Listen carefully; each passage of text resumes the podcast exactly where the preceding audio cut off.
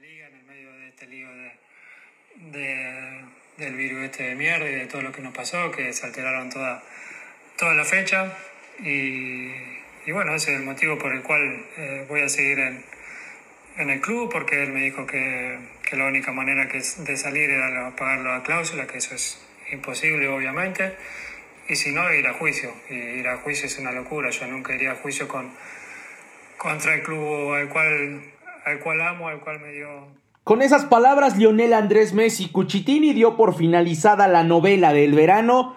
Se queda el astro argentino en el Fútbol Club Barcelona, continuará ahí su carrera, continuará este camino lustroso dentro del club catalán pero evidentemente con muchísimas interrogantes. De esta manera empezamos absolutamente Panball, donde se respira el fútbol. Mi nombre es Alfonso Borel y estaremos platicando de esta novela Lionel Andrés Messi a lo largo de este programa. Está con nosotros Paco Villa, el mejor narrador de este país. Está con nosotros un análisis de Pepe del Bosque para no solamente hablar del fin de esta novela, sino de qué sigue futbolísticamente hablando para Messi y para el Fútbol Club Barcelona. Estará con nosotros también la pluma del pollo hablándonos desde esta perspectiva de fanático, de aficionado. ¿Cómo queda la afición del Barcelona? Eh, en medio de toda esta guerra entre presidente y la leyenda, ¿no? Entonces, tendremos un programa bastante completo. Tenemos fútbol mexicano. Está el América que volvió a ganar y que mañana reanuda su actividad ya en el campeonato mexicano. Los Pumas que golean. Las Chivas que se acordaron de ganar. Cruz Azul que cae. Entonces, tenemos un programazo. Muchas gracias por sintonizar absolutamente Pambol. Aquí, aquí arrancamos.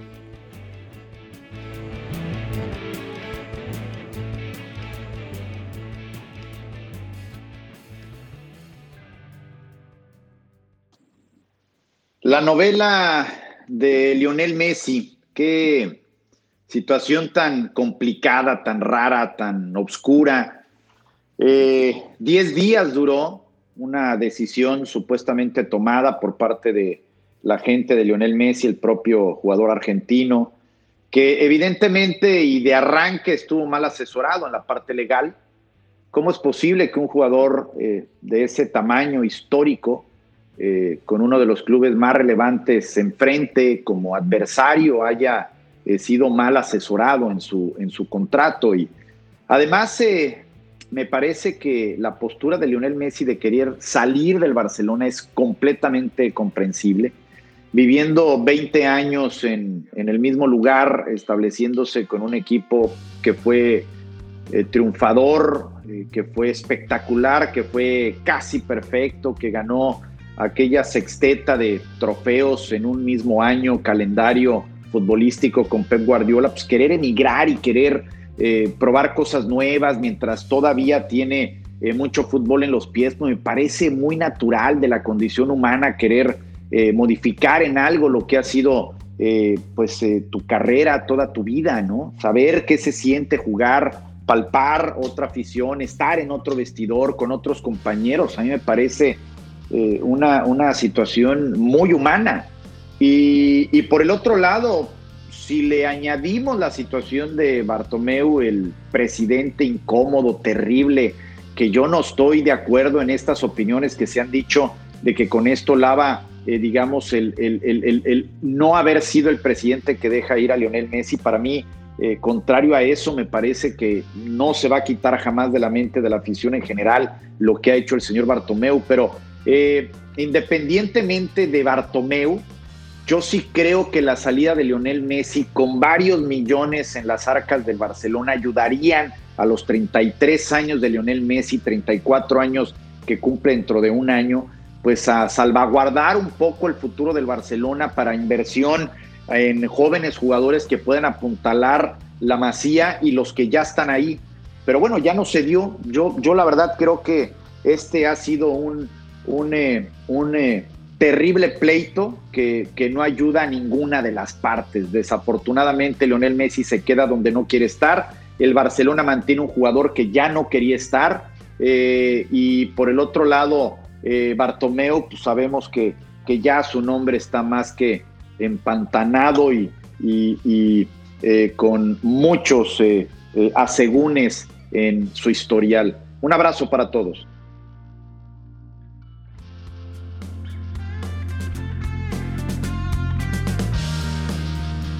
La voz del maestro Francisco Villa que nos engalana una vez más aquí en Absolutamente Panball.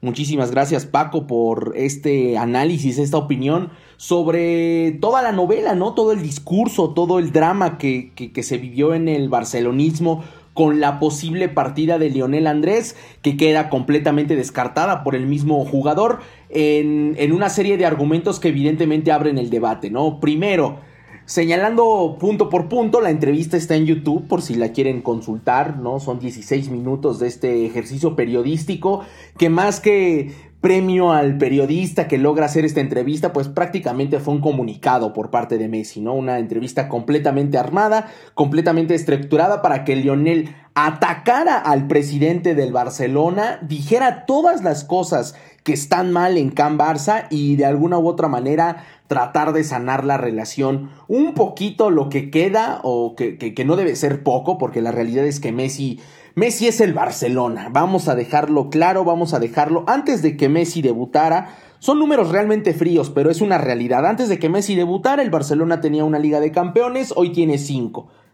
Así, Así de claro el, el, impacto de Lionel Messi. Es cierto, la primera probablemente se le atribuya más a Ronaldinho en este famoso círculo virtuoso, pero Messi sin lugar a dudas es el Barcelona y no habrá un futbolista más importante en toda la historia, en toda la historia del club catalán como el argentino Messi, que sí vivirá su, su último año de contrato en este ejercicio de, de, de la renovación cada año con el club catalán, pero pues que evidentemente tenemos como la, la, perspectiva o tenemos como la intuición de que con José María Bartomeu fuera del club catalán, seguramente Messi firmará de por vida y ahí terminará jugando sus últimos días. Más allá de este discurso que vende de tenía ganas de nuevos retos, tenía ganas de nuevas experiencias y de nuevos aires, la realidad es que seguramente se evaporarán esas ganas de irse cuando José María Bartomeu, insisto, deje la presidencia. Y en el próximo marzo, abril de, 2021, evidentemente,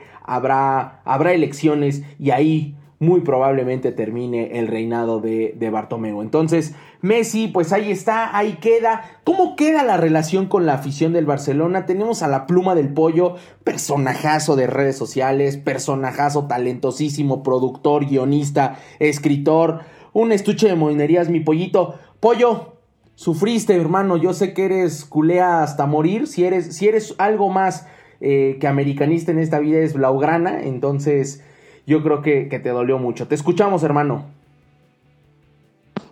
Queridos amigos de Absolutamente Panball, luego saluda la pluma del pollo. Este, y gracias por el espacio. En cuanto a Messi, yo, después de todo lo que ha sucedido, yo tengo dos conclusiones. La primera es que todos hemos perdido algo con lo sucedido entre Leonel, Bartomeu, Barcelona y Anexas. ¿Por qué? Pierde Messi, pierde Messi credibilidad, sin duda, porque Messi muchas veces manejó el tema de retirarse en el Barcelona, pierde Messi por la falta de reacción, pierde Messi porque se tardó muchísimo tiempo en hablar, pierde Messi porque uno entiende que dio empeñó su palabra, después esa palabra cambió y después echó para atrás. Entonces Messi pierde por los cuatro costados. Pierde el Barcelona. ¿Por qué? Porque su más grande estrella, el mejor jugador en la historia de ese club, eh, va a estar en descontento de jugar con ellos. Pierde el Barcelona una posible venta millonaria y pierde el Barcelona, porque si Messi no renueva, como todo parece indicar, eh, el mejor futbolista que ha estado en No Camp como local se va a ir sin un euro de por medio. Pierde Bartomeu porque es el, villano de la historia. Pierde el City porque el City seguramente se esperanzó en tener a Leo. Pierde todos, creo que todos de algún modo perdemos los aficionados al Barcelona porque nos damos cuenta de la fragilidad de los ídolos, porque nos damos cuenta que, que no somos eternos, que va a llegar un momento en que Messi se va a ir y creo que es una, una excusa perfecta para entender que no estamos preparados para su partida. ni los aficionados culés, ni los aficionados en general. Entonces, aunque en un primer momento pensemos que, que fue lo mejor y nos sintamos agradecidos, bueno, creo que Messi de cierto modo se va a convertir en una especie de esclavo de lujo porque va a jugar a disgusto y eso, eso, eso no está bien. Y finalmente creo que también es importante hacer mención de algo. Somos durísimos para criticar. De verdad, creo que tendríamos que echarle un poco más la mano a nuestras emociones y, y todos leímos creo que en redes sociales cosas que iban eh, que pintaban a Messi como traidor, como usurero, como tipo que había secuestrado al club. Y aunque no lo queramos aceptar, eh, lastima y lastima a gente. Los futbolistas los vemos como nuestros gladiadores, pero al fin son humanos, son jóvenes. Y creo que tenemos que ser un poco más eh, cautos en nuestros juicios que, que hacen demasiado daño. Un abrazo, queridos. Vizca el Barça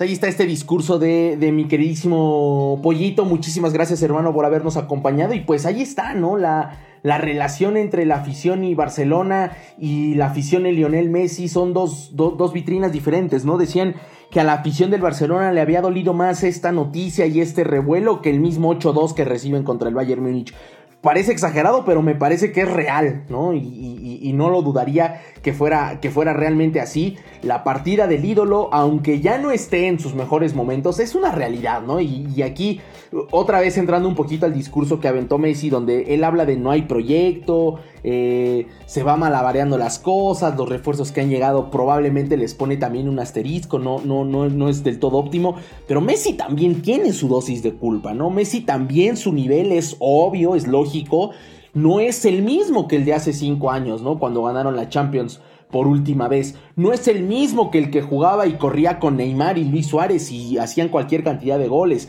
Hoy ya no le da tanto el físico a Messi, ya las ideas no llegan a, brotar del todo, ¿no? E, en la liga normal, en la liga de España, el tipo es capaz de meterle tres goles al Getafe con los ojos cerrados, pero ya en la Champions, en la competencia directa, en los juegos de eliminación, Ahí Messi ya no ha sido el Messi de, de, los primeros años de su carrera, lógico y obvio y evidente, pero, pero la realidad es que si el proyecto ha fallado, pues tiene que ver y tiene que ser culpa de todos. Hablando de proyectos, viene Coman ahora ya con, con, contando con Messi.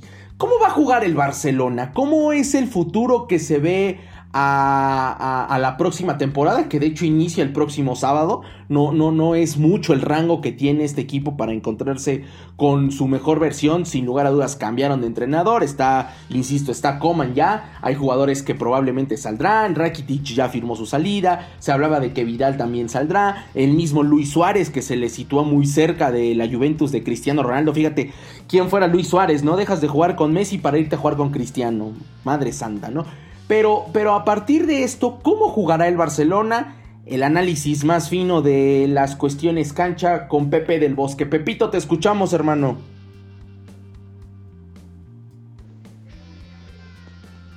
¿Qué tal amigos de Absolutamente Panball? Les mando un fuerte abrazo.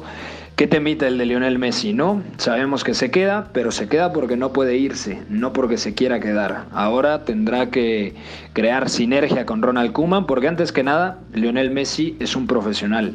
Y más allá del tema de si es el capitán o no del nuevo proyecto, Messi sigue siendo uno de los mejores futbolistas del mundo. El tema es dónde va a jugar Messi. De segunda punta, dosificado completamente de tareas defensivas, como extremo derecho como lo hizo por ejemplo con Luis Enrique o en un principio antes de que lo convirtiera en falso 9 con Pep Guardiola. No lo tengo claro, sinceramente. Primero, el Barcelona necesita vender, ya se desprendió de Rakitic, está por salir Arturo Vidal al Inter, Luis Suárez a la Juventus, entonces necesita vender para arropar de mejor manera a esta plantilla. Griezmann, Coutinho, Dembélé, Ansu Fati, eh, parece que llega Depay, Vainaldum, el centrocampista de Liverpool. Yo creo que puede tener socios Lionel Messi, aunque haya jugadores que no son mm, lo necesariamente complementarios, como el caso del francés, campeón del mundo en 2018, y Felipe Coutinho, campeón de Champions, aunque era suplente en el Bayern Múnich de Hans-Dieter Flick. No tengo claro cómo va a jugar Kuman, no tengo claro el rol que le dará a Lionel Messi y con el paso de las, de las semanas, como veamos que ha entrenado Lionel Messi, podemos tener los primeros indicios de qué es lo que va a intentar Ronald Kuman. Seguramente no se alejará mucho de lo, que, de lo que ha sido Messi en las últimas temporadas. Sabemos que tiene 33 años, ya no tiene el regate de antes. Hay que acercarlo, creo yo, a portería. Hay que darle la base de la jugada a Frenkie de Jong para que lo active en el último cuarto de cancha. Si a Messi le pides que parta muy atrás, necesitas pólvora en ataque. Si a Messi le pides que esté más adelante, bueno, hay que abastecerlo de pelotas. Hay que tener futbolistas de buen pie, como el caso de Frenkie, Mm, que conduce perfectamente y que, y que sabe trazar esos pases para encontrar entre líneas a sus compañeros y sobre todo el, trazo largo que tiene el bosnio Miralem Pjanic que llega procedente de, la Juventus. Entonces hay ciertas cosas, ciertos argumentos para pensar que Messi puede estar en un proyecto competitivo, pero de entrada hay que decirlo, a este Barça le falta complementariedad en la plantilla. Está, en, está Messi en un Barça descompensado. Le faltan piezas que vayan acorde a lo que necesita el equipo. Mm, pongo el ejemplo, perdón, de 2019, campeón de Champions el Liverpool. En 2020 el Bayern Múnich. Son equipos muy intensos, que presionan muy bien tras pérdida, que saben transitar, atacar muy bien los espacios y al Barcelona le falta justamente eso en mitad de campo. Y más si tienes a Lionel Messi, un jugador que con la pelota te da mucho, pero sin balones prácticamente nulo. Messi también si quiere títulos la siguiente temporada en el Barcelona, tendrá que correr un poquito más. No importa de qué juegue, de extremo, de segunda punta, de falso 9. Messi tiene que correr un poco más para encajar en el modelo de Ronald Koeman. Les mando un fuerte abrazo amigos.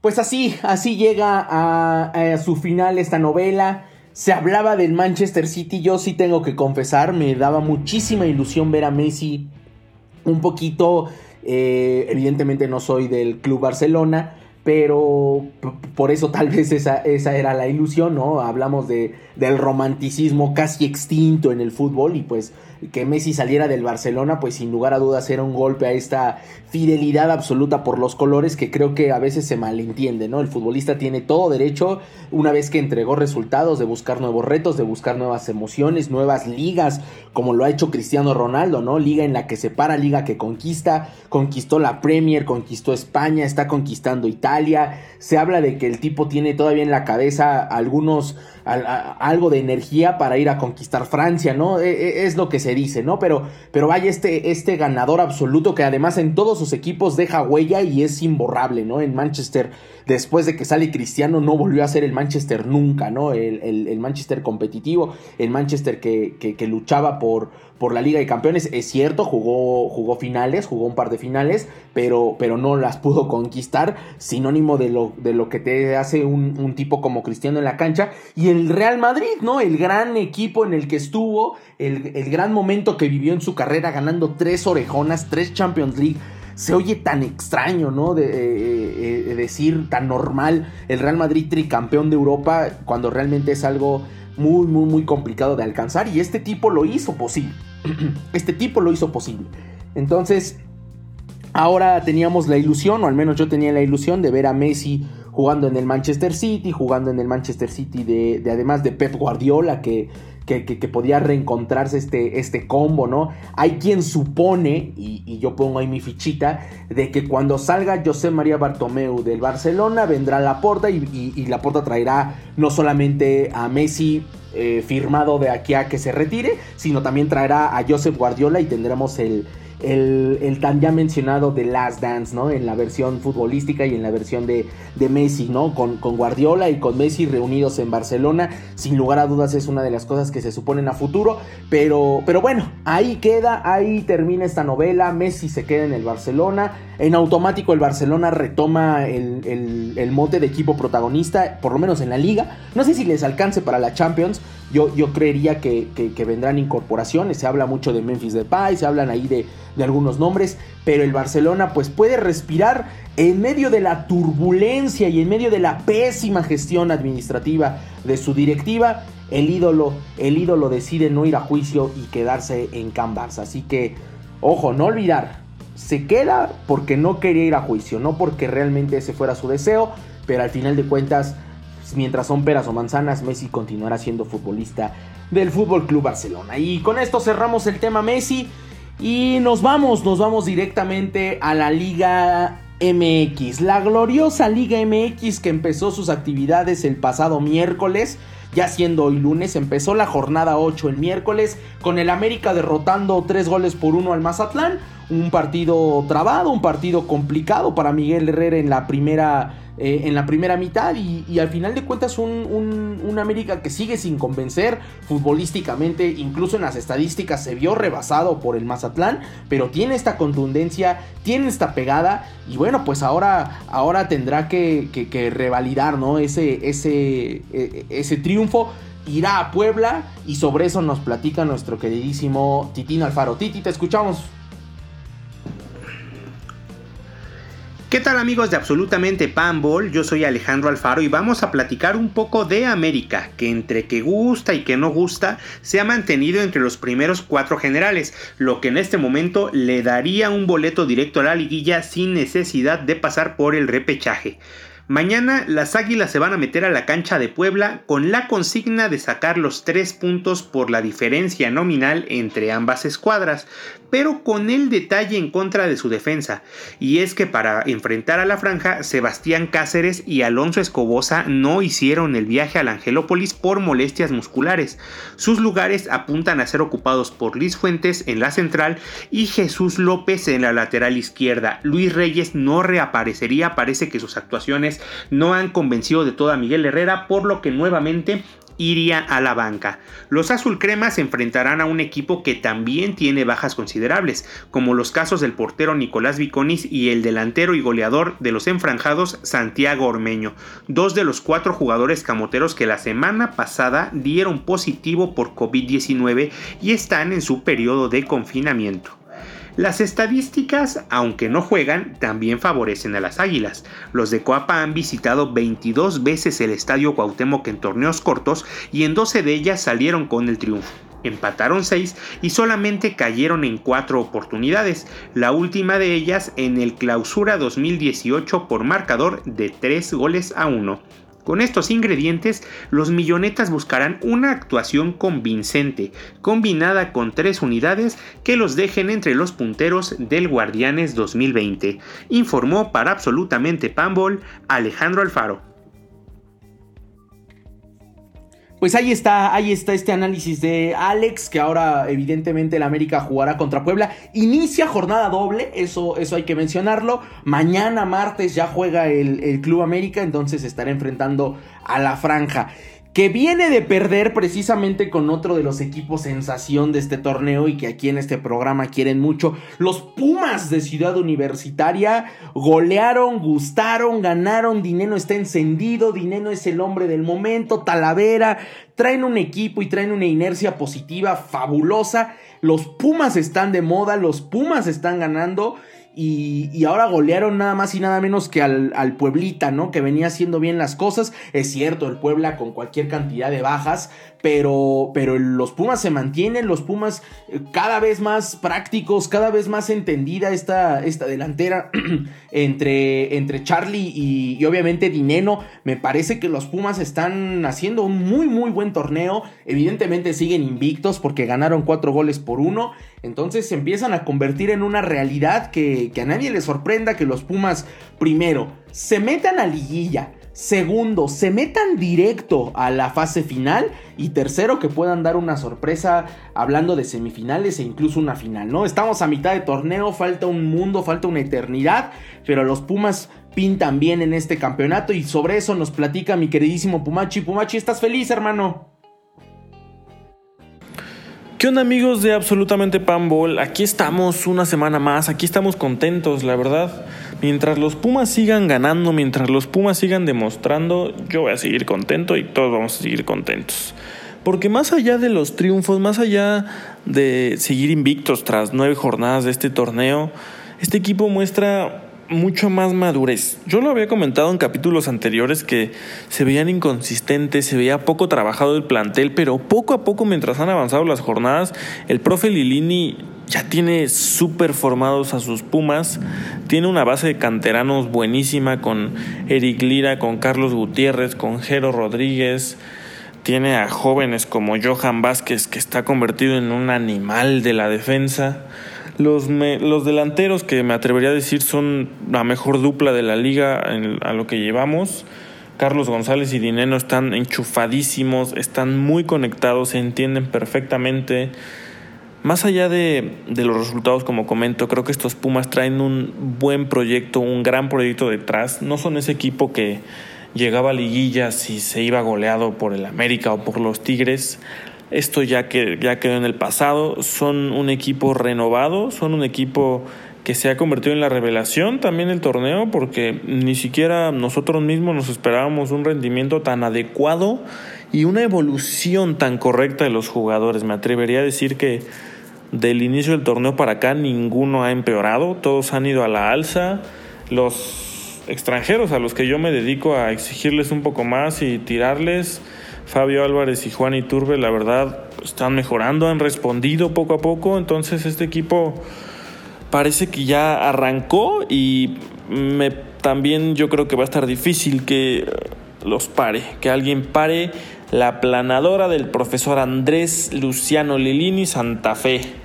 Ahí la dejamos nomás. Eh, este equipo da para ilusionarse. Amigos de los Pumas que nos estén escuchando, para eso es el fútbol, para eso es la la afición al fútbol, así vivimos la pasión, así que sí estamos para ilusionarnos y hay que ilusionarnos con estos Pumas que lucen cada jornada mejor.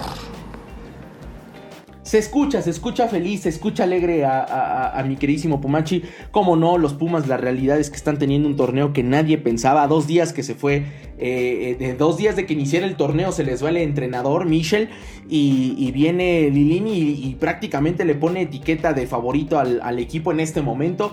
No quiero, no quiero adelantarme demasiado, ni, ni, queremos suponer que Pumas va a pelear por el campeonato. Son, son, son palabras mayores. La realidad es que los rivales a los que les ha ganado Pumas eh, no, no, no figuran en los primeros planos de la tabla, pero no perdió con los regios. Esto es un hecho, ya le, ya le aventaron a los dos regios, Tigres y Monterrey tampoco es que te estén teniendo un torneo eh, de maravilla, de hecho los Tigres pierden contra el Guadalajara esta semana, no están haciendo el mejor de los campeonatos, pero sabemos que los regios son de los equipos fuertes, ¿no? Vendrán estos partidos contra Cruz Azul, contra América, contra las Chivas y ahí es donde pues realmente veremos qué alcances tienen estos Pumas, ¿no? Pero se vale, se vale ilusionarse, por supuesto, ya estar más de la mitad del torneo y no haber conocido la derrota eso, eso tiene su, su importancia. Y quienes ganaron son precisamente las Chivas Rayadas del Guadalajara. Derrotaron tres goles por uno a los Tigres. Un partido que se, que se transforma completamente en un punto negativo para los felinos desde la expulsión de Carioca por fingir una falta. Después expulsan a alguien de las Chivas y parecía que se emparejaba todo. Pero Tigres sigue dejando claro que depende al 100% de lo que haga André Pierre Sin Guiñac, el equipo parece carecer de alma no tiene pegada, no tiene fútbol. Me parece que e, es, esta, es este momento difícil en, en, el ciclo o en el proyecto de Tigres, donde se quedaron sin algunas de sus figuras, ya no se reforzaron tan espectacularmente como lo solían hacer.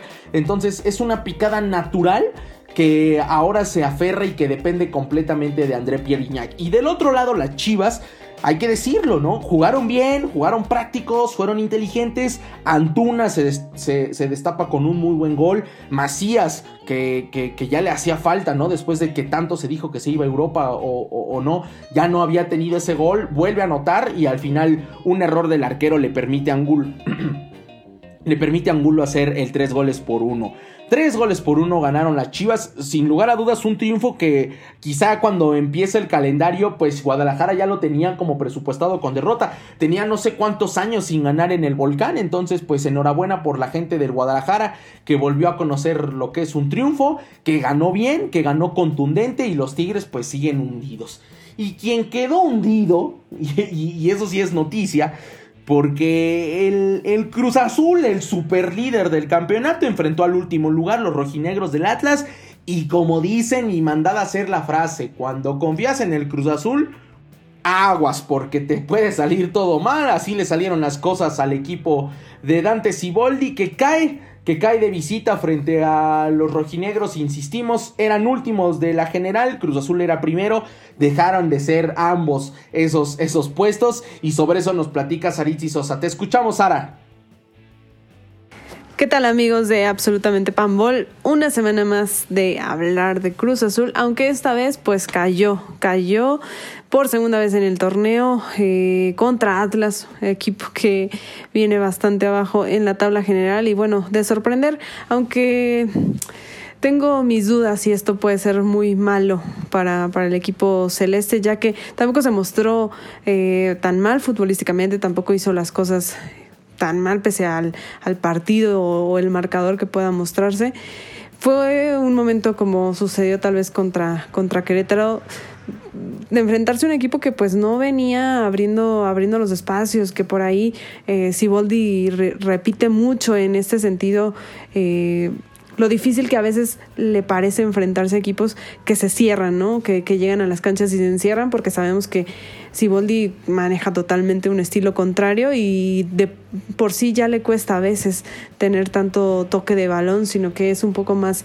Eh, pues de pelotazos, de tiros, de, de, de jugadas que, que pues por ahí no, no se estructuran tanto, sino que van más eh, de pelotazos o buenos chispazos que tienen sus jugadores en, en ese momento bueno, pues creo que se enfrentaron justo a un equipo que se cerró mucho en ese sentido y no, y no les daba esa oportunidad de crear jugadas o tratar de abrirse. Sí fue un mal partido para, para Vaca, pero también creo que no es momento de, de echarle la culpa. Por ahí me llama mucho la atención que en redes sociales pues lo matan por, por la expulsión o por esta, esta jugada que hace, ¿no? Que, que termina en, en expulsión, pero la realidad es que bueno, ha sido un jugador que, que ha estado ahí, que, que también ha tenido sus momentos buenos, que me parece muy excesivo que de pronto lo quieran eh, crucificar por, por esto. Y al final de cuentas pues serán errores que pueden marcar, también pueden funcionar para que Siboldi tenga que hacer algunas modificaciones, sí puede ser, puede ser benéfico y al final de cuentas eh, también darse cuenta que va a enfrentarse a ciertos equipos que no van a ser tan fáciles, ¿no? Y que no van a dejarlo pasar así tan fácil como ha sido en las, en las jornadas anteriores. Va bien todavía eh, el hecho de que vaya eh, en los primeros puestos, porque al final el tercer lugar tampoco es malo y bueno, de ahí partirá que todo, todo lo que resta del torneo pues será eh, ver la verdadera versión de Cruz Azul, la, la, versión que a veces está bien que lleguen equipos y no lo dejen eh, ganar tan fácil y le planten cara y que quizá pongan más esfuerzo, ¿no? Más allá de lo que Atlas eh, venía mostrando, pues también venían acoplándose a Diego Coca apenas y creo que Diego Coca pues intentará que el equipo muestre una cara diferente a lo que venía mostrando con Rafa Puente Jr., que fue con él con quien estaba en los últimos lugares. Entonces no veo tan malo que haya sido el resultado y tampoco el funcionamiento. No creo que demostró que se cayó, que está mal mentalmente, etcétera. Creo que más bien se enfrentaron a un rival eh, que en el campo sí les plantó cara. Nos vemos en la próxima. Veremos cómo avanza esta siguiente jornada. Pues ahí está, ahí está la máquina que cae, la máquina que cede su liderato. El resto de la jornada la repasamos. Querétaro goleó a Toluca, que también Toluca, qué caramba, ¿no? Qué, qué mentira. Eh, Pachuca le ganó tres goles por uno al San Luis. León, el superlíder León, ahora sí, ya, ya no es Cruz Azul, es León el líder, le ganó 2-0 a Necaxa, sigue trabajando muy bien la escuadra Esmeralda. Tijuana le ganó dos goles por uno a Monterrey, Juárez y Santos empataron a una anotación, los Pumas ya lo revisamos, ganaron 4-1, Atlas le ganó 1-0 a la máquina y las Chivas derrotaron 3-1 a Tigres. Jornada doble empieza, eh, insistimos, mañana, este martes. Para, para, si nos sintonizas en, en, cualquier otro día de la semana. Este, este martes arranca la jornada 9, martes 8 de septiembre. Eh, queda conformada San Luis contra Necaxa, Toluca Juárez, Monterrey Atlas, Chivas Querétaro, Puebla contra América. Para el miércoles tendremos León Tigres, Cruz Azul Pachuca, Mazatlán contra Tijuana y Santos contra los Pumas. Y como es jornada doble, el fin de semana también tendremos partidos. Necaxa recibe a las Chivas el viernes. Juárez juega contra Puebla, Atlas contra Mazatlán, Tigres enfrenta a Santos, América regresa a casa y ya no sale del Estadio Azteca todo lo que resta de septiembre, enfrentará al Toluca, Pumas, eh, los sorprendentes Pumas enfrentarán al San Luis, Querétaro contra León, Tijuana recibe al Cruz Azul y Pachuca enfrentará a los Rayados de Monterrey. Ya se ve así como un rayito de luz que se viene el clásico, se hablan muchísimas cosas y hay que ser muy cautos con esta información.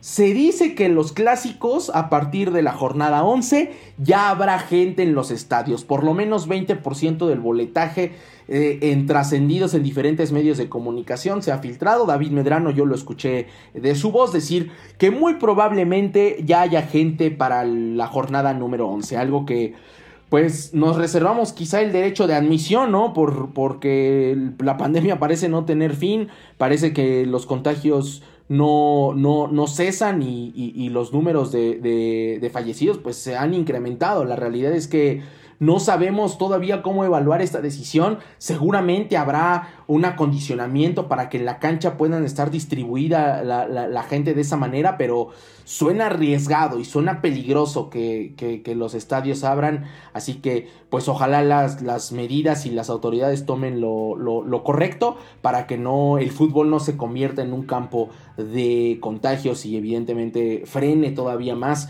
la posibilidad de que regrese la normalidad tal cual la conocemos. Pero bueno, eso, eso estará por verse. Estaremos sin lugar a dudas platicándoles, llevándoles todos estos Hoy sí tengo que despedir a cualquier cantidad de personas. Muchísimas gracias. Pollito, muchísimas gracias Pepe del Bosque, señor Paco Villa, muchísimas gracias por esos análisis y por esas opiniones en el caso de Messi. A nombre de Saritzi Sosa, eh, Pumachi, Titino Alfaro, María Padilla, que hoy no pudimos eh, escucharla, pero que evidentemente estará la próxima semana sin ningún problema. Mi nombre es Alfonso Borel y te agradezco que hayas reproducido esta edición de Absolutamente Pambol. Nos escuchamos la próxima semana. Hasta la próxima.